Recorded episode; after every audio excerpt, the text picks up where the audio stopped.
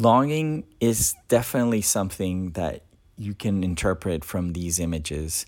And I'm playing on that because it is a medium that captures a moment. But is it really nostalgia? Is it really longing that we feel? I don't know. Those are the questions that I'm I'm trying to pose with the, with the work itself. Is it the cutout that creates the longing, or is it just the photograph itself that's creating the lo- the longing? We think of things that have passed either in these photographs or in photographs that belong to us. Even photographs from the recent past. I mean, a photograph we took today, if we look at it tomorrow, it will have this longing for this moment that just passed.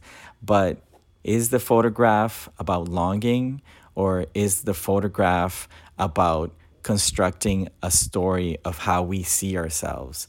And somehow it's almost like a memory anesthesia where we become numb because we're depending on images to tell us what we think about ourselves and how we see ourselves in the past and in the present.